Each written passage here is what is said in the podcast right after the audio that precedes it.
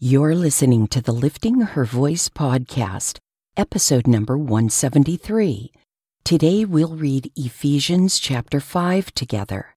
Paul gives us more practical instruction as he talks about wives and husbands and consistency in our Christian lives.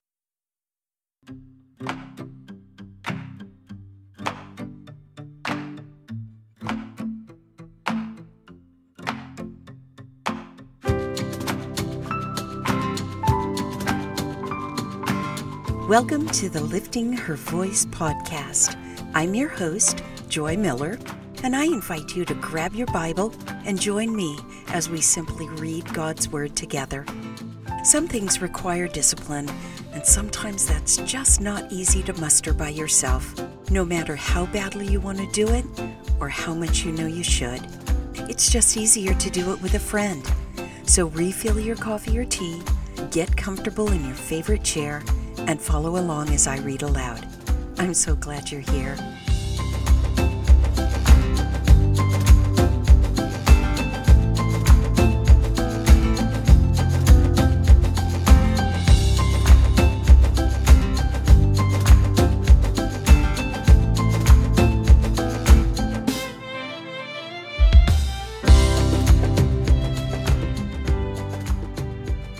I have a friend named Suzette, and God gave her to me when I didn't even really know I needed her. In all of my Bible study, I forget sometimes that it can actually equip me for the day to day. Suzette is my antidote. She spends a great deal of time reading and writing devotionals and will sometimes share them with me. Thank God that as I was driving to Reno to visit my daughter, the morning after the melees they called a presidential debate, Suzette called me as if on cue. Like others, I seem to be counting on my fingers these days the number of low level stresses that are simmering just below our collective surfaces. COVID, violence, racism, elections, and fires, all of which invite fear, financial insecurity, rage, feelings of isolation, and hopelessness. When is it going to end? Well, Suzette had not one but three passages to share. She was so excited and blissfully unaware how badly I needed to hear them.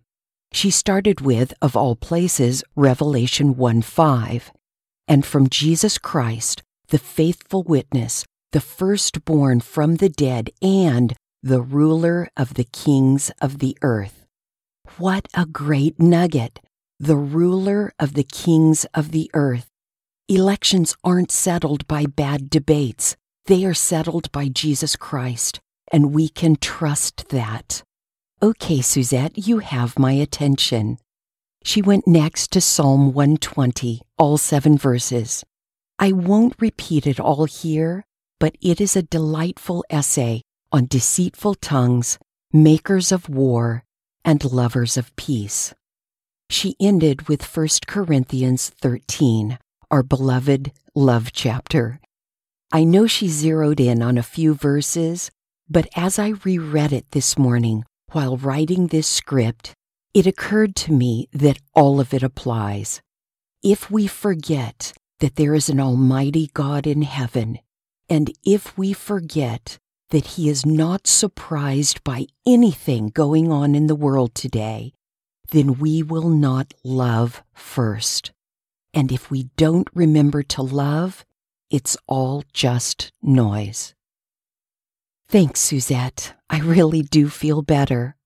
Do you have a Suzette in your life?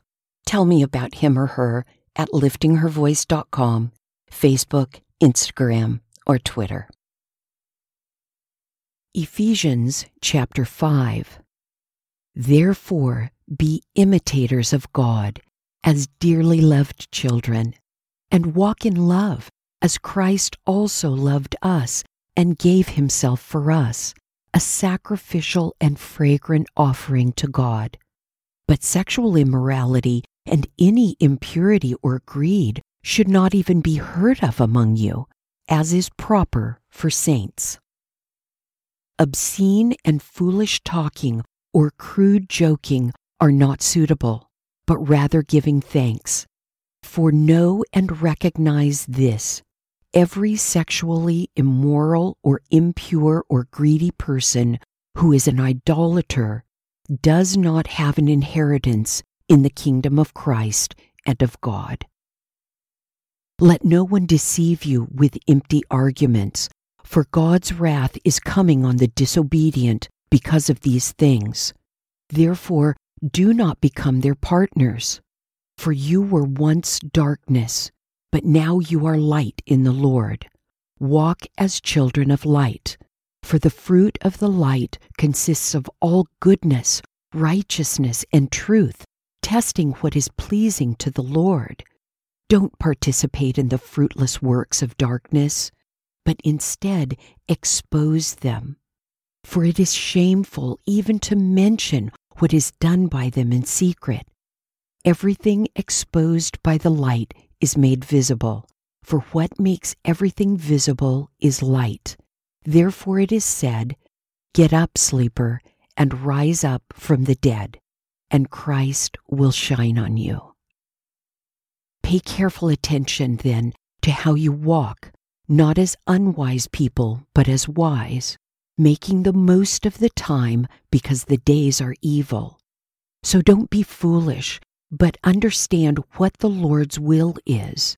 And don't get drunk with wine, which leads to reckless living, but be filled by the Spirit, speaking to one another in psalms, hymns, and spiritual songs singing and making music with your heart to the Lord, giving thanks always for everything to God the Father in the name of our Lord Jesus Christ, submitting to one another in the fear of Christ.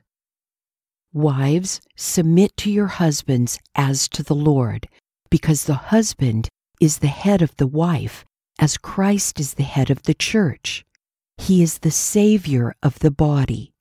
Now, as the church submits to Christ, so also wives are to submit to their husbands in everything. Husbands, love your wives, just as Christ loved the church and gave himself for her, to make her holy, cleansing her with the washing of water by the word.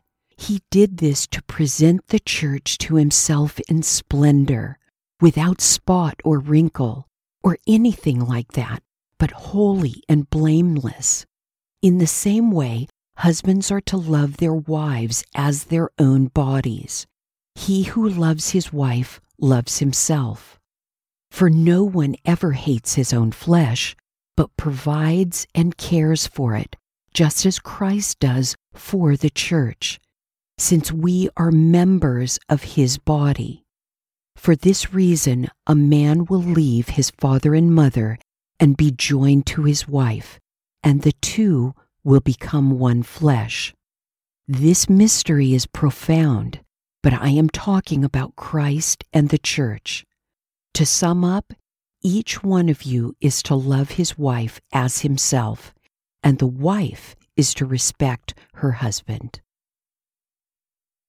Have you ever watched a little boy, pint sized tool set in hand, copying exactly what his dad or grandpa is doing, desiring so much to be exactly like him, being a big boy.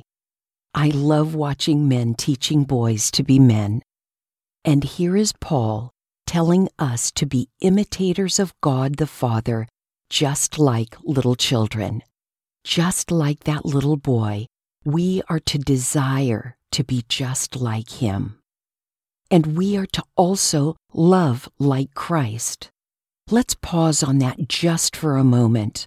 I don't know about you, but I don't have to re roll my memory more than 24 hours to remember an unloving thing I said or a kindness I overlooked without acknowledgement. Let's not forget that I spent five hours on the freeways of Nevada and California yesterday. So, yeah, there's that. Would someone recognize me as a Christian behind the wheel of my car?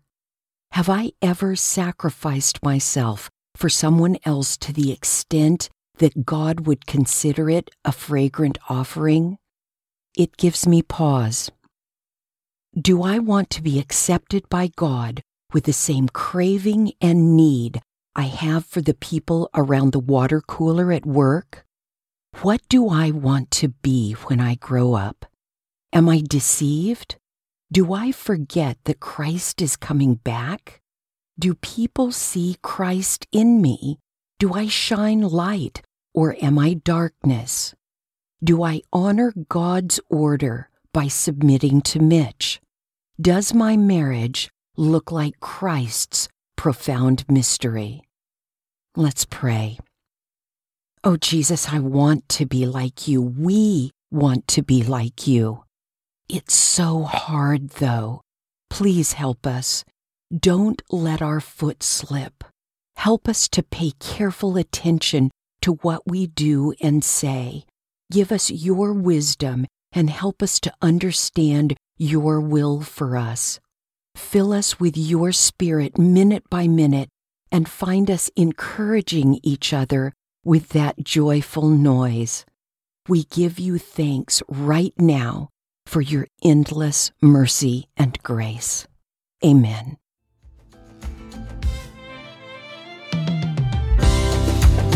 Thank you for joining me here today. I pray God will grow in you what has been planted and watered here. In this time of unprecedented struggle worldwide, we can look to God for guidance and comfort. Be sensitive to those in your circle of influence who need a word of encouragement and invite them to join us. If you like the show, it would be great if you'd give it a five star review. Don't forget to subscribe wherever you get your podcasts. See you right here tomorrow. Be well.